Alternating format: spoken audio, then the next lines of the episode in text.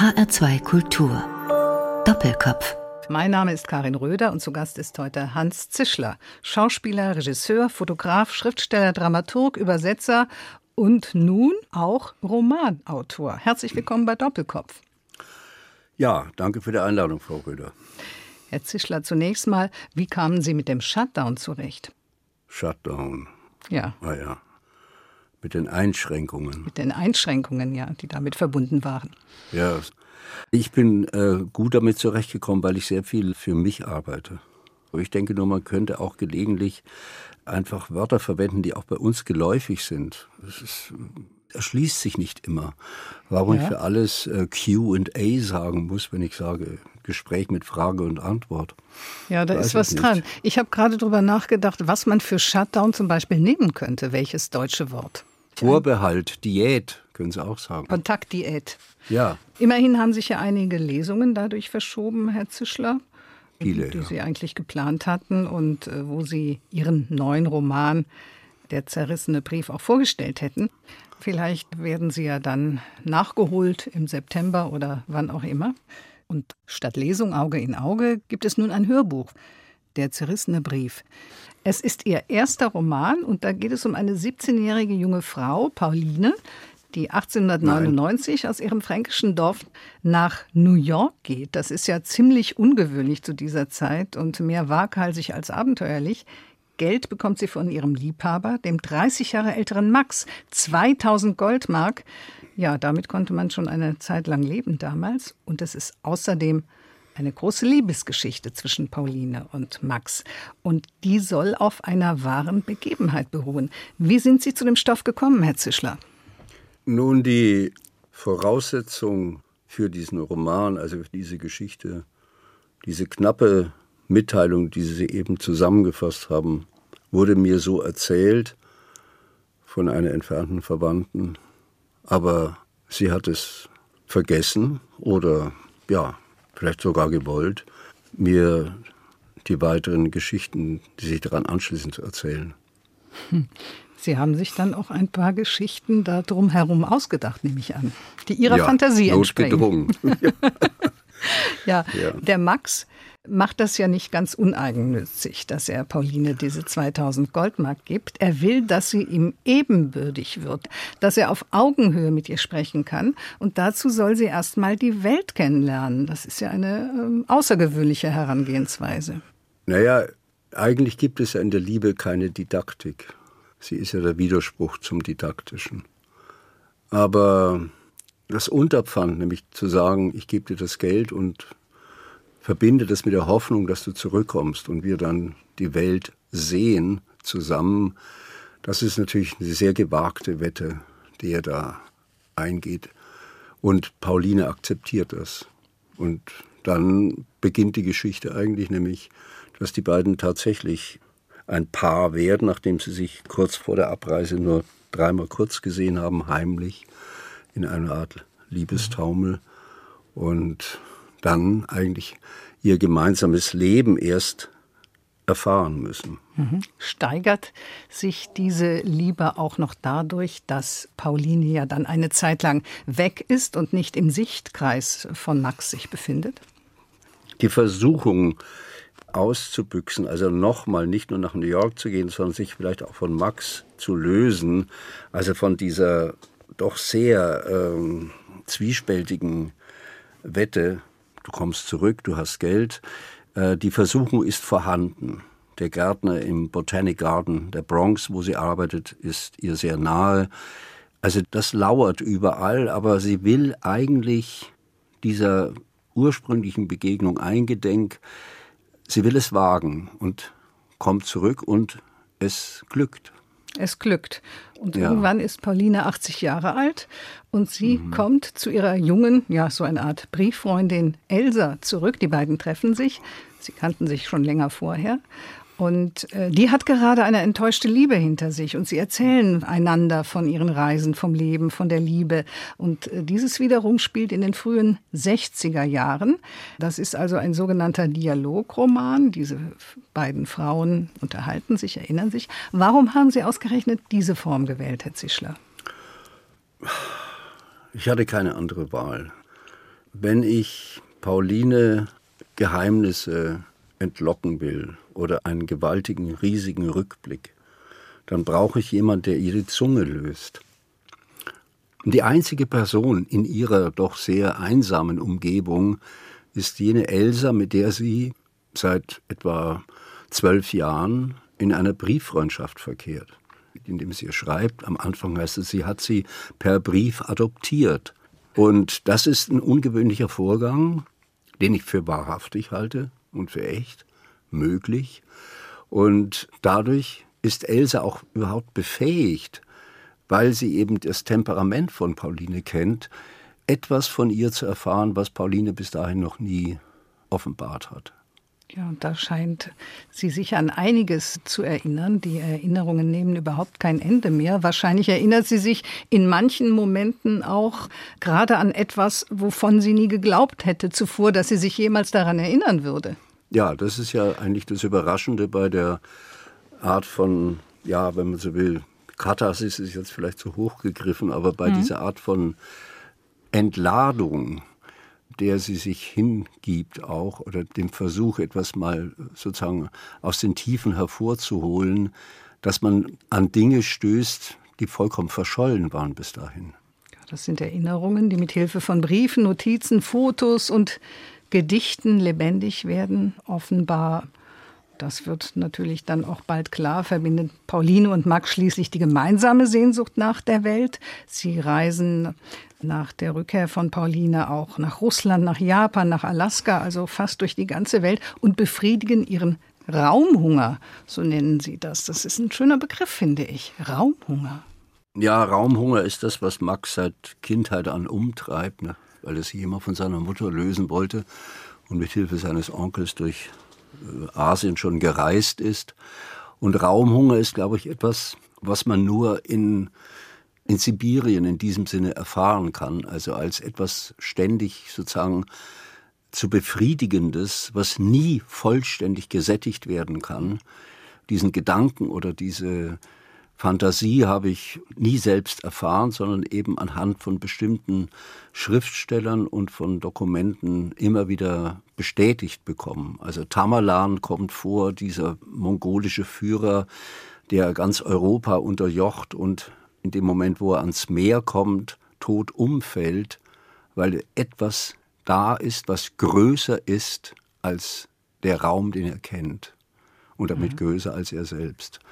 Und bei Platonow kommt das vor in den Erzählungen, also auch bei Nabokovs Beschreibungen der Reisen durch Innerasien. Das ist alles sozusagen sehr auf diesen asiatischen oder innerasiatischen Raum beschränkt und das ist eine sehr fantasieträchtige Landschaft oder Landschaften, mhm. muss ich sagen. Kamtschatka am Ende. Das sind alles Dinge, die man sozusagen inhalieren will und man kann nie genug bekommen. Mhm. Das ist fast schon prekär. Ja. Wie viel Reiseerfahrung steckt in dem Roman drin von Hans Zischler? Oh, nicht so viel. Sehen Sie, ich habe eigentlich die Vorstellung, wenn ich schreibe, entferne ich mich von meinen biografischen Erfahrungen. Ich schreibe von ihnen weg in die entgegengesetzte ja. Richtung. Ich schreibe woanders hin, wo ich noch nie war. Und natürlich gibt es Momente, Spuren dessen, wo ich gewesen bin, aber das ist eigentlich der Prozess, nämlich in etwas Neues sich zu erschließen durch die Schrift, ist ein vollkommen genuiner Prozess. Mhm. Also der ist nicht autobiografisch äh, tingiert. Also Sie reisen in dem Moment, wo Sie schreiben, quasi mit. Ja, ich bin mit denen schon unterwegs, mhm. natürlich. Und äh, ich lese auch die Dokumente, die es dazu gibt, die sehr aufregend sind. Und äh, das Schreiben selbst ist ja ein extrem mobiler und mobilisierender Vorgang, ja. wo, wo etwas erschlossen wird, ja, im, im weitesten Sinn. Und das ist eigentlich das, was mich dann antreibt mobiler, mobilisierender Vorgang heißt das auch, Sie schreiben überall, wo Sie gerade was finden, wo Sie Ihre Gedanken hinein notieren können? Ja, das ist in der Tat so. Ich kann, wenn Sie so wollen, überall schreiben, aber nicht, dass ich immer schreiben kann, aber ich kann überall schreiben, wenn mir der Sinn danach ist oder wenn ich sage, das muss jetzt festgehalten werden. Denn das Schlimmste, was einem, was mir persönlich widerfahren kann, ist ein aufblitzenden Gedanken, eine Assoziation, ein gehörtes Wort, eine gelesene Zeile, die vorüberhuscht und schon vorbei ist, ja. da, und die als wichtig zu sehen und sie nicht festzuhalten und nicht aufzuschreiben. Ja. Dann wäre sie vielleicht für immer und ewig verloren. Ja, dann wäre sie wirklich in den meisten Fällen für immer verloren. Ja in einem völlig unwägbaren Raum. Hans Zischler, in diesem Roman Der zerrissene Brief ist also alles drin, Romantik, Abenteuer, Erinnerungen und fremde Erinnerungen, Aufzeichnungen zu sichten. Das ist viel Arbeit, die Sie sich gemacht haben, einen spannenden Roman daraus zu machen. Das ist große Kunst. Die FAZ schreibt über Sie und Ihren Roman Der zerrissene Brief. Er ist ein literarischer Meister mit perfekten Spannungsbögen. Wie schreiben Sie, Herr Zischler? Machen Sie sich ein Konzept oder hängen Sie sich Post-it-Zettel an die Wand oder, wie Sie eben erzählt haben, auch mal zwischendurch eine Notiz? Was kommt dann? Naja, ich würde sagen, ich schreibe mit Unterbrechungen, so paradox das klingen mag, immer. Das heißt, es gibt kein wirklich elaboriertes Konzept, sondern es gibt eine Versammlung von Vektoren, von zielgerichteten Bewegungen. Und ich weiß, dahin bewegt sich etwas. Und dort finde ich vielleicht etwas. Und gleichzeitig bin ich immer bereit, bis zu einem gewissen Grad mich ablenken zu lassen, denn Ablenkungen sind fruchtbar, mhm. sind überraschend, sind erhellend und sind verführerisch. Natürlich, das sollen sie auch sein. Also Ablenkungen von außen oder innerhalb der Geschichte? Innerhalb der Geschichte. Das heißt, äh, Sie machen sich mit den Figuren mit auf den Weg und die verselbstständigen sich dann auch irgendwann mal. Ja, die Figuren entlaufen mir, die sind ja sehr schnell allein und äh, treiben ihr Spiel. Und da bin ich nicht sonderlich der Herr dieser Figuren. Ich muss dann versuchen, irgendwie wieder mit ihnen Schritt zu halten. Das ist ja dann auch für Sie selbst als Schreiber ein immer wieder spannender Vorgang. Ja, absolut. Ja, ungeheuer aufregend. Es ist eine sehr genuine Erfahrung dessen, was man nicht vordenken kann. Ja. Es ist ja nicht wie ein Krimi, wo ich weiß, die Lösung muss irgendwo auftauchen, sonst ist der Leser nicht mehr mein Leser, ist maßlos enttäuscht. Ja. Ich muss in dem Fall eben versuchen, die Plausibilität des Gesprächs und die Plausibilität dessen, was die Frauen sich erzählen, irgendwie immer zusammenzuhalten, aufrechtzuerhalten. Und selbst wenn es die unwahrscheinlichsten Begebenheiten sind, sie müssen plausibel sein. Den Gedanken halten wir jetzt mal aufrecht, machen allerdings einen kleinen musikalischen Abstecher in die 1960er Jahre, 69 genauer gesagt, auf das berühmte Woodstock Festival. Wären Sie da gerne dabei gewesen, Herr Zischler? Oder waren nein. Sie vielleicht sogar dabei? Nein, nein, nein. Das war Schlamm und Regen. Ich wäre nicht gerne dabei gewesen. Ich finde das, was sich davon mitteilt heute an Dokumenten und an Musik, ist zum Teil fantastisch. Aber ich glaube, ich wäre nicht gerne dabei gewesen.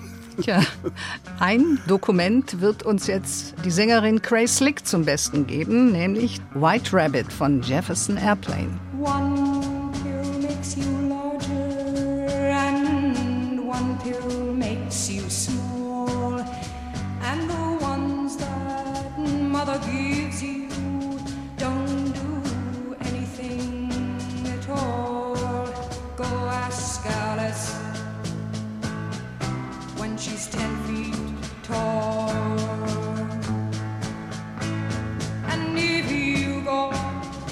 chasing rabbits, and you know you're going to fall. Tell them a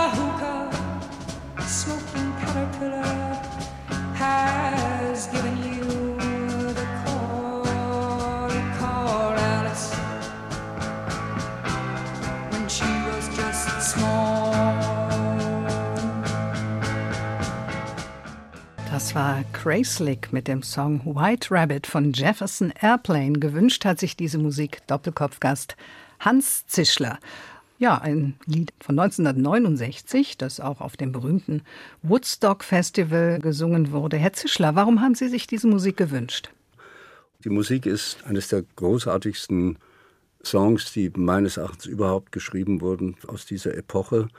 Und White Rabbit ist eben ein Lied über Alice in Wonderland. White Rabbit ist ja der Hase, der sie in das Loch lockt, in dem Alice dann hineinfällt und dann geht es los. Und sie schafft es in sehr, sehr wenigen prägnanten Versen, die ganze Geschichte von Alice, also der aufmüpfigen, frechen, allen Verwandlungen sozusagen sich hingebenden Alice zu erzählen mit einer unglaublichen Stimme, einem unglaublichen Tempo, sich da durch die Geschichte von Carol jagt.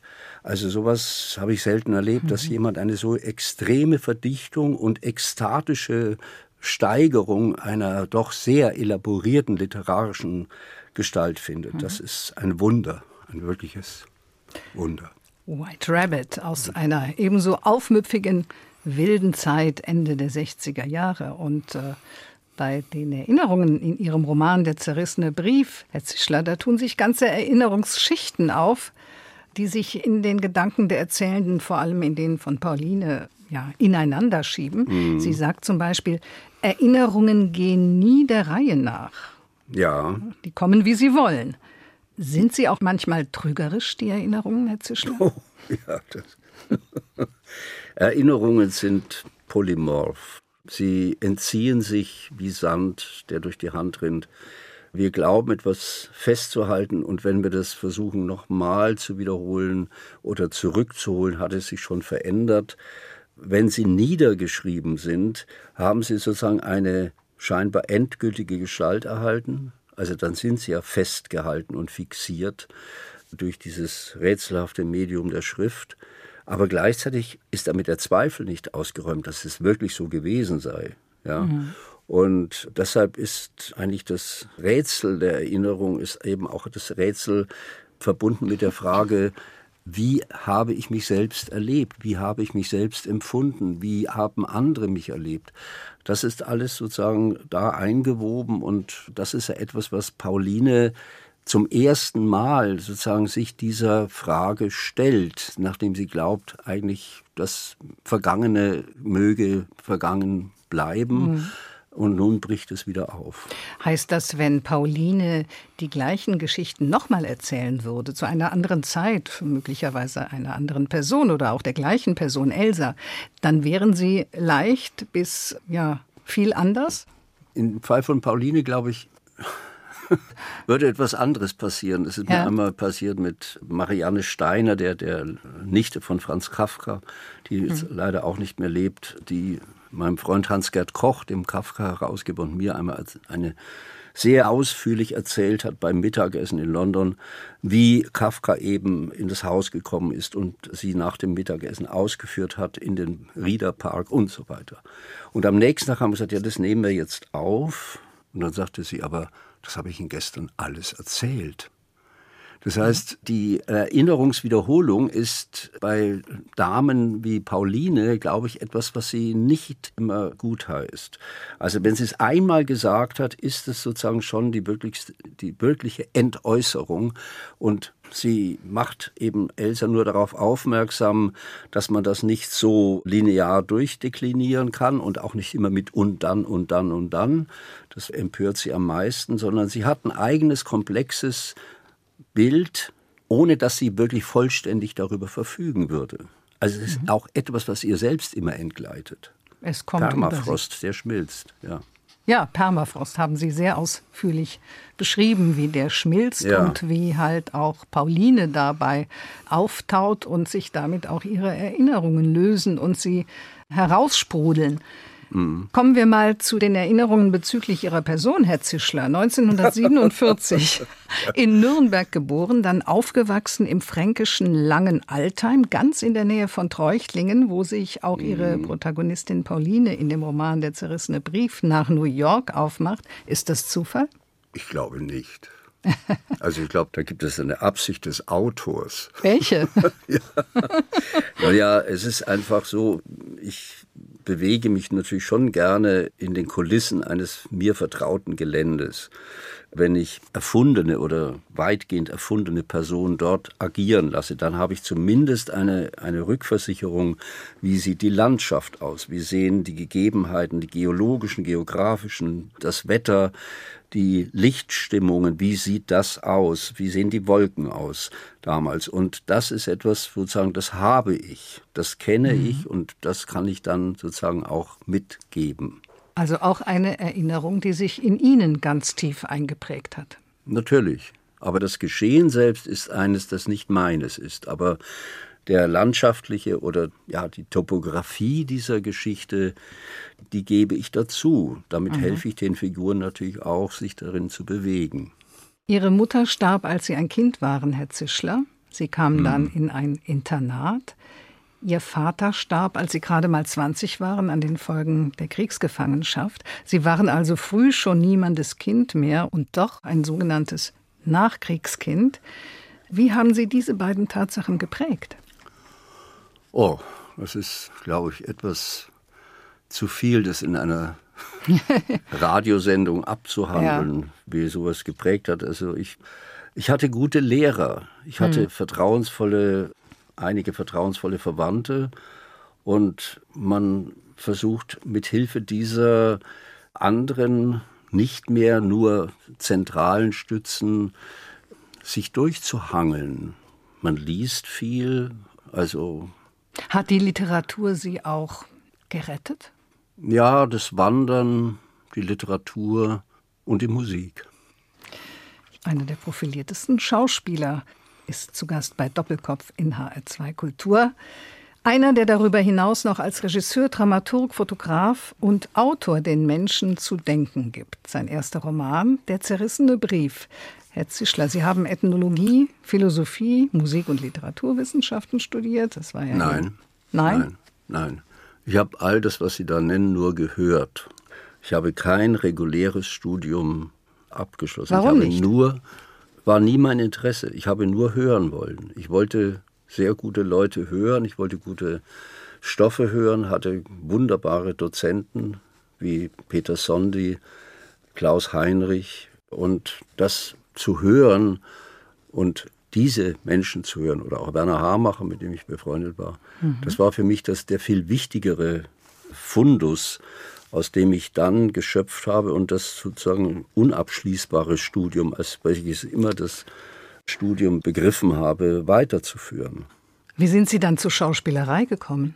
Die Schauspielerei hat sich ergeben. Das war ein, eine Freundschaft mit der ersten Klasse der Filmhochschule in München. Das war Ebersold, Wenders, Schwamm, Teuring, diese erste Hochschulklasse, die mich gebeten hatten, mitzuspielen. Und das Spiel ist etwas, was man gerne erprobt. Und wenn diese Erprobung glückt, das heißt glückt, sie wird anerkannt oder sie wird geschätzt, dann kann man das fortsetzen. Und so hat Hans Zischler nie wieder einen Abschluss oder ein Diplom oder etwas dergleichen gebraucht, ist seither gut im Geschäft in all diesen Disziplinen. Und seit 1968 leben Sie in Berlin, Herr Zischler. Mal abgesehen davon, dass Sie schon so lange dort leben, ist hm. Berlin für Sie Heimat? Ja, es ist schwer zu sagen. Ich würde sagen, Berlin ist in einem viel weiteren Sinne eine nicht nachlassende Anregung, ein Labor, eine sehr paradoxe Gestalt, insofern sie eine extrem landschaftlich geprägte Stadt ist und gleichzeitig so viele Institutionen und Archive und Plätze birgt, an denen man weiter sich in der Welt umsehen kann, dass sie beides für mich zusammenbringt wie sonst kaum eine andere Stadt. Also eine Anregung für Ihr gesamtes Schaffen. Ja, unbedingt. Was ist dann für Sie Heimat? Auch Heimat ist etwas, was ich vielleicht mir bewahrt habe als eine zeitferne Gestalt, in der ein Kind sich bewegt und das ein Kind durchquert hat, aber es ist nicht etwas, wonach ich mich sehnen würde. Was Sie auch nicht finde, gebraucht haben oder nicht brauchen? Nein, nicht wirklich, weil ich immer eher nach vorne dränge und mir die Welt durch Vorwärtsbewegung erschließen will. Das Vergangene ist ja vorhanden, es ist ja nicht wirklich verloren, aber ich muss nicht sozusagen immer nur in den Rückspiegel gucken, sondern ich muss schon nach vorne gucken. Nach vorne gucken Sie auch in Berlin. Sie haben ja vor einigen Jahren einen hervorragenden und auch kritischen Bildband veröffentlicht, ein Essay, der heißt Berlin ist zu groß für Berlin. Wie fühlt sich Hans Zischler in Berlin? Klein oder groß? Ach, ich fühle mich in dieser Stadt nicht verloren. Ich fühle mich in dieser Stadt eigentlich, weil sie so ausgedehnt und so auf eine merkwürdig nüchterne Weise vielfältig ist, fühle ich mich doch sehr wohl hier. Berlin hat den Charme einer Stadt, die, die nicht jetzt top ist. Mit allem, wie vielleicht Shanghai das heute ist oder vielleicht auch New York oder was weiß ich. Berlin ist gemessen an diesen Städten doch eher klein, aber eben ausgedehnt und das, wie schon erwähnte, landschaftliche, die Seen, die Wälder, die mitten in der Stadt sind und durch die Stadt gehen, das allein ist etwas ganz Großartiges. Und was finden Sie in Berlin dann zu groß für Berlin? Ja, zu groß für Berlin ist natürlich die Tatsache, dass man, wenn man sich individuell in dieser Stadt bewegt, und ich bewege mich ja ohne Automobil, schon erhebliche Entfernungen in diesem vom Ausdehnungshunger befallenen Stadt seit dem 19. Jahrhundert sich etwas verlieren kann. Also das heißt, es ist immer eine kleine Anmaßung dabei von Berlin, nämlich dass es immer über sich hinauswachsen wollte, also schon seit 150 Jahren und eigentlich damit seine eigene Form nie richtig gefunden hat. Das ist ein sehr interessanter Vorgang. Berlin ist zu groß für Berlin, nebenbei bemerkt. Ein Essay von Hans Zischler, der heute zu Gast ist bei Doppelkopf in HR2 Kultur.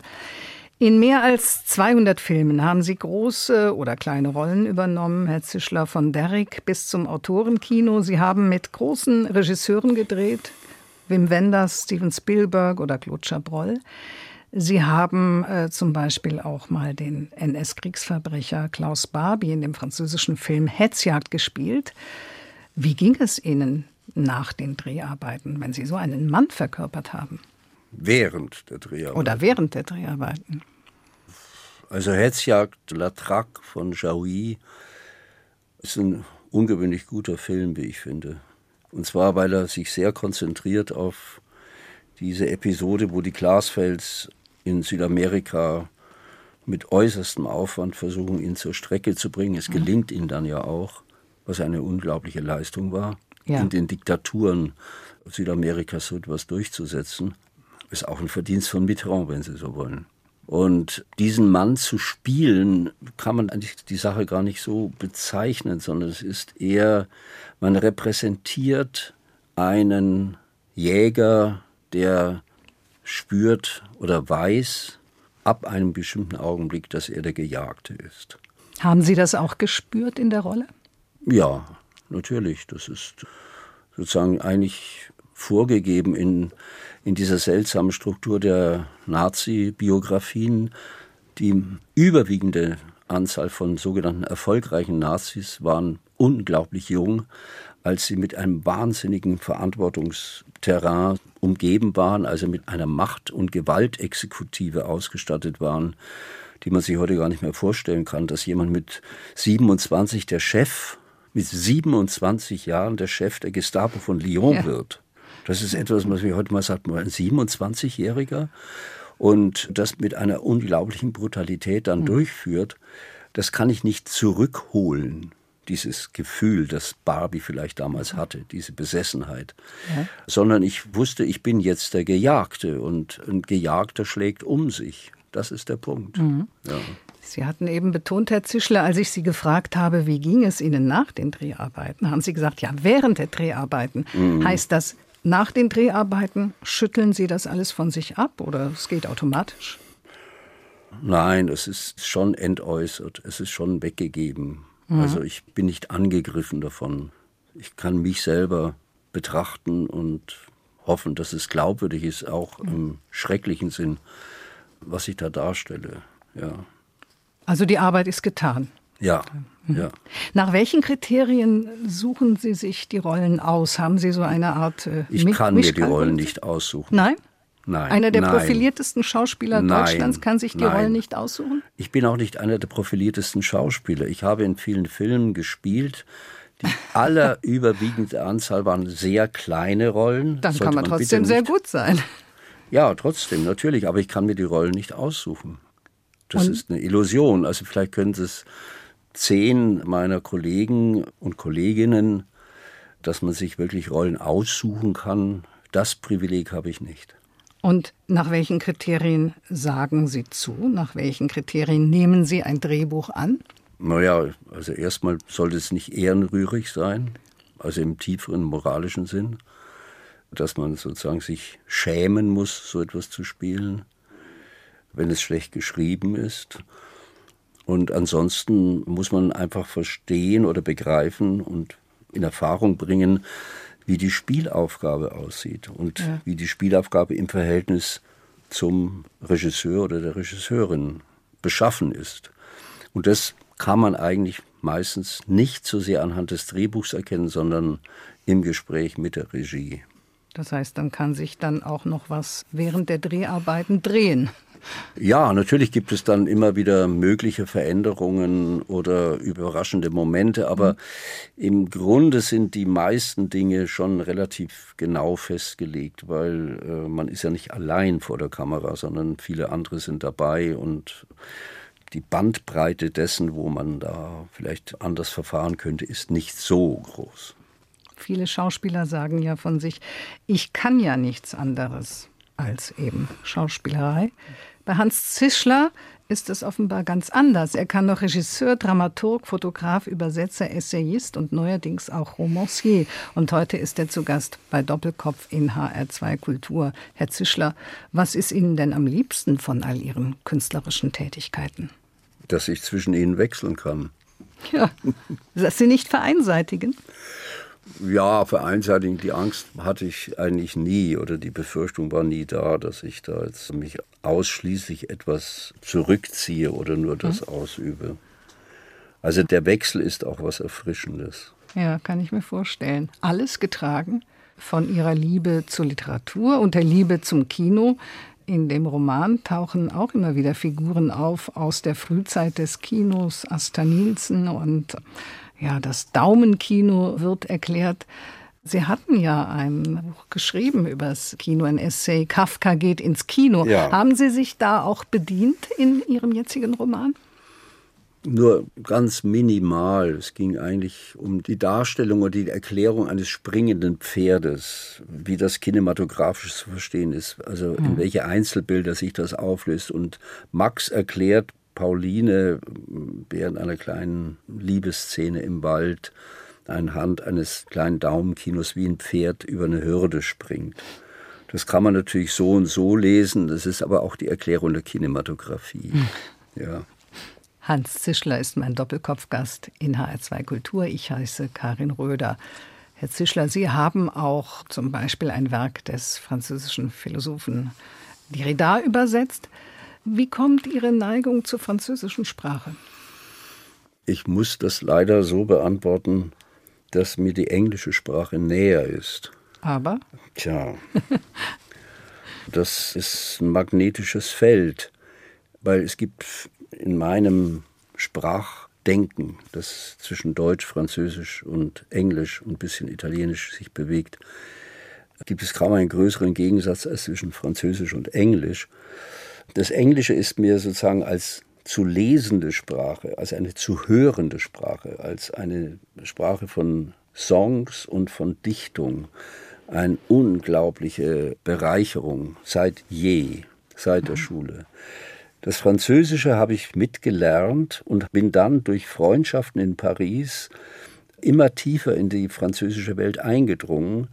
Natürlich, meine Bücher werden auch auf Französisch publiziert, aber das Französische bleibt in seiner Eigenart, hat es natürlich was vollkommen anderes als das Englische. Also eigentlich der Reiz besteht für mich, dass ich in beiden Sprachen etwas habe, was die eine von der anderen nicht hat. Das klingt etwas seltsam, aber Also ein Dichter wie Francis Ponge, den ich zutiefst verehre, wahrscheinlich der Dichter, den ich am meisten verehre, ist etwas, was es nur aus dem Französischen möglich ist.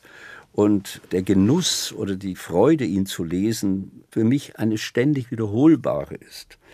Im Englischen ist es etwas anderes, als das Englische zu hören. Vor kurzem fiel mir ein, als ich zu Bob Dylan gefragt wurde, was denn das gewesen sei, weil ich seit 1963, 64 schon Bob Dylan gehört und auch gespielt habe.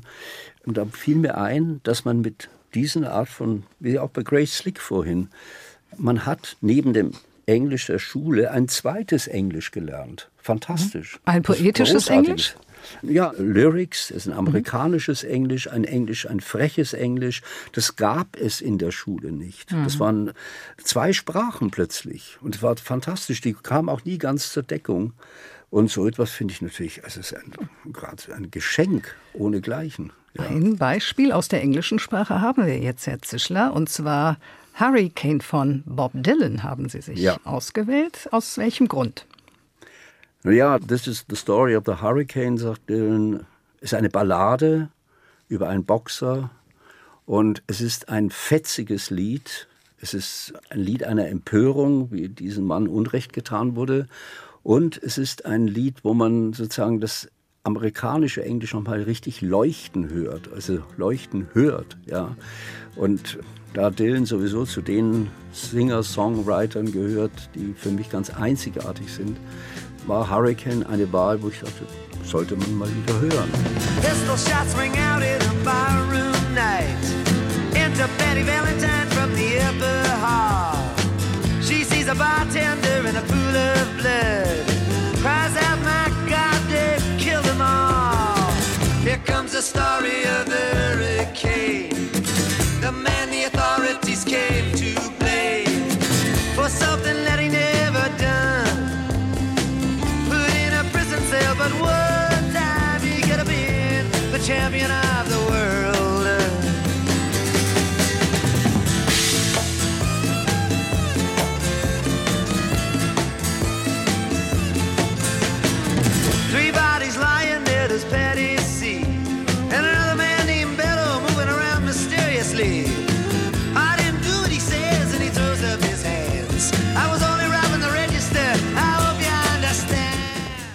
Herr Zischler, Sie sind 73 Jahre alt inzwischen. Wie denken Sie übers Älterwerden? Rüstig halten. Was meinen Sie mit rüstig? Ja, rüstig heißt, dass ich gerüstet bin für Aha. die Unbill, für die Störungen allenthalben, die der eigene Körper einem antut und vielleicht auch im sozialen Feld man sozusagen beweglich und der Welt zugewandt bleiben soll, soweit man kann, nach Maßgabe der eigenen Kräfte und die sollte mhm. man eben mit Verstand und Herz einsetzen. Und wie setzen Sie die ein? Was tun Sie dafür?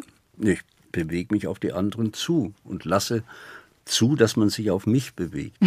Ja, übrigens Bewegung. Sie hatten in der vergangenen Runde angedeutet, dass Sie sehr viel unterwegs sind ohne Auto. Und ich habe gelesen über Sie, dass Sie ein leidenschaftlicher Radfahrer sind.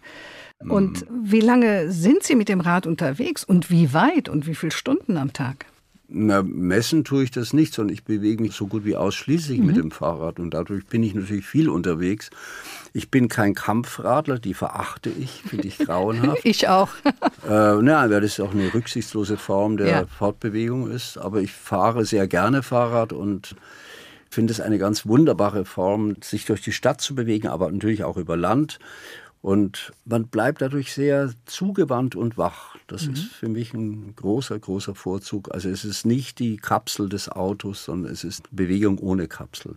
Also ein Genussradfahrer sind Sie, wenn ich Sie so nennen darf, Zische. Ja, also ich nehme das, was das Fahrrad mir bietet, gerne mit. Und ja, wenn es die Verkehrsverhältnisse zulassen, kann ich es auch genießen. Ja. Mit oder ohne Helm?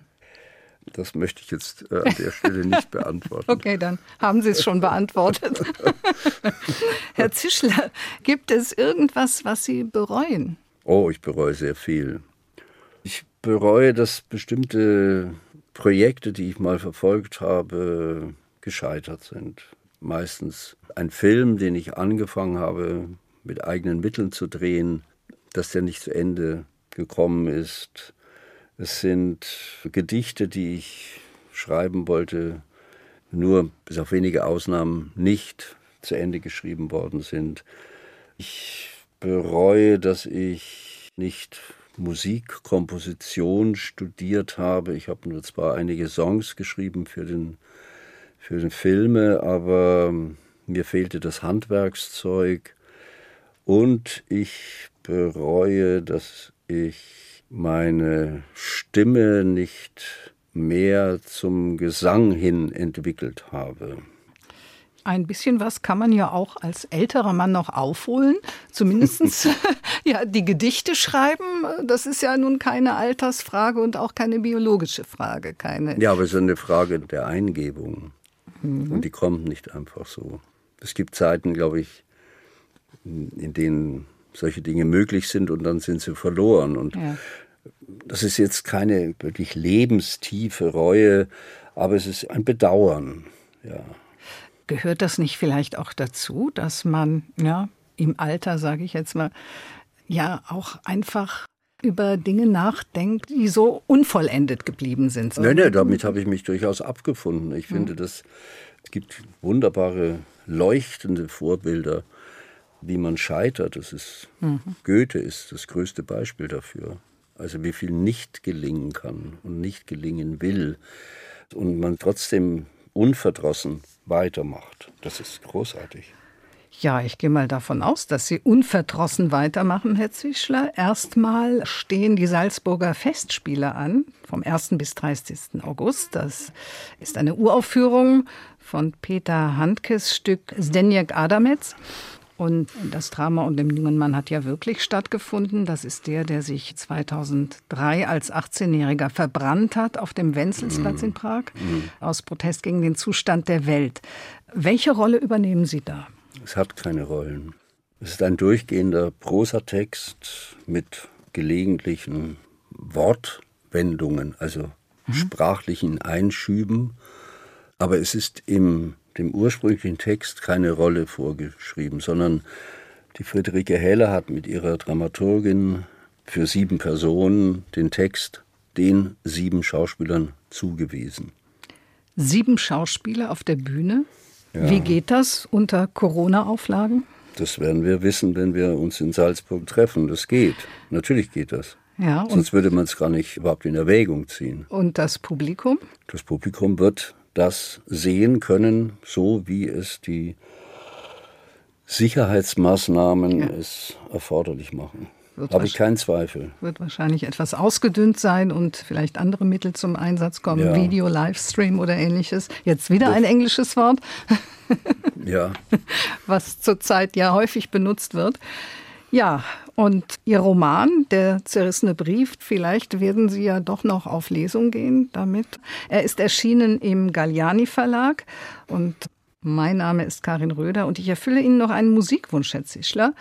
Der stammt ungefähr aus der Zeit, zu der Ihr Roman spielt oder von welcher Zeit aus sich Ihre Protagonistin erinnert. Und zwar aus dem Jahre 1963.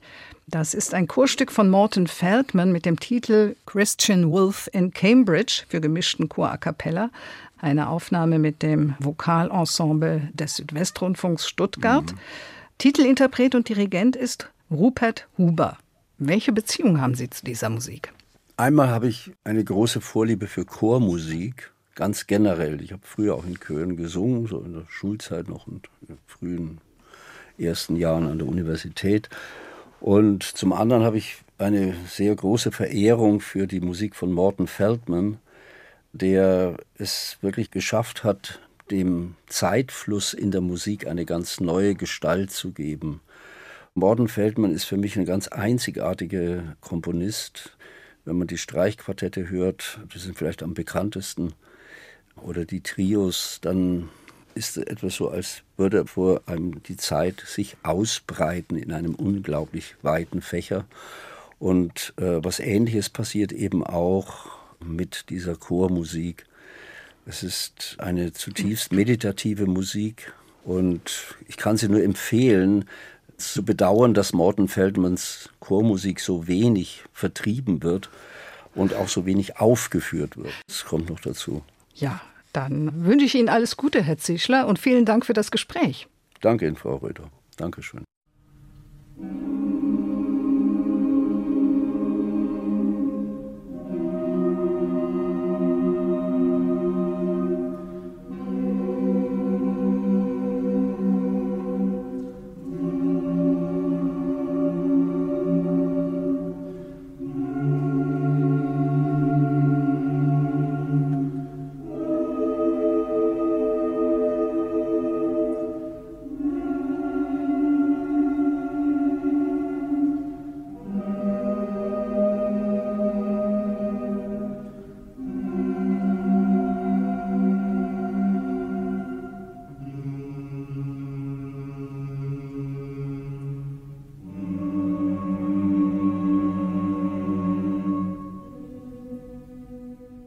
Das war HR2 Kultur Doppelkopf. Aus urheberrechtlichen Gründen müssen wir Musiktitel in unserem Podcast-Angebot ausblenden.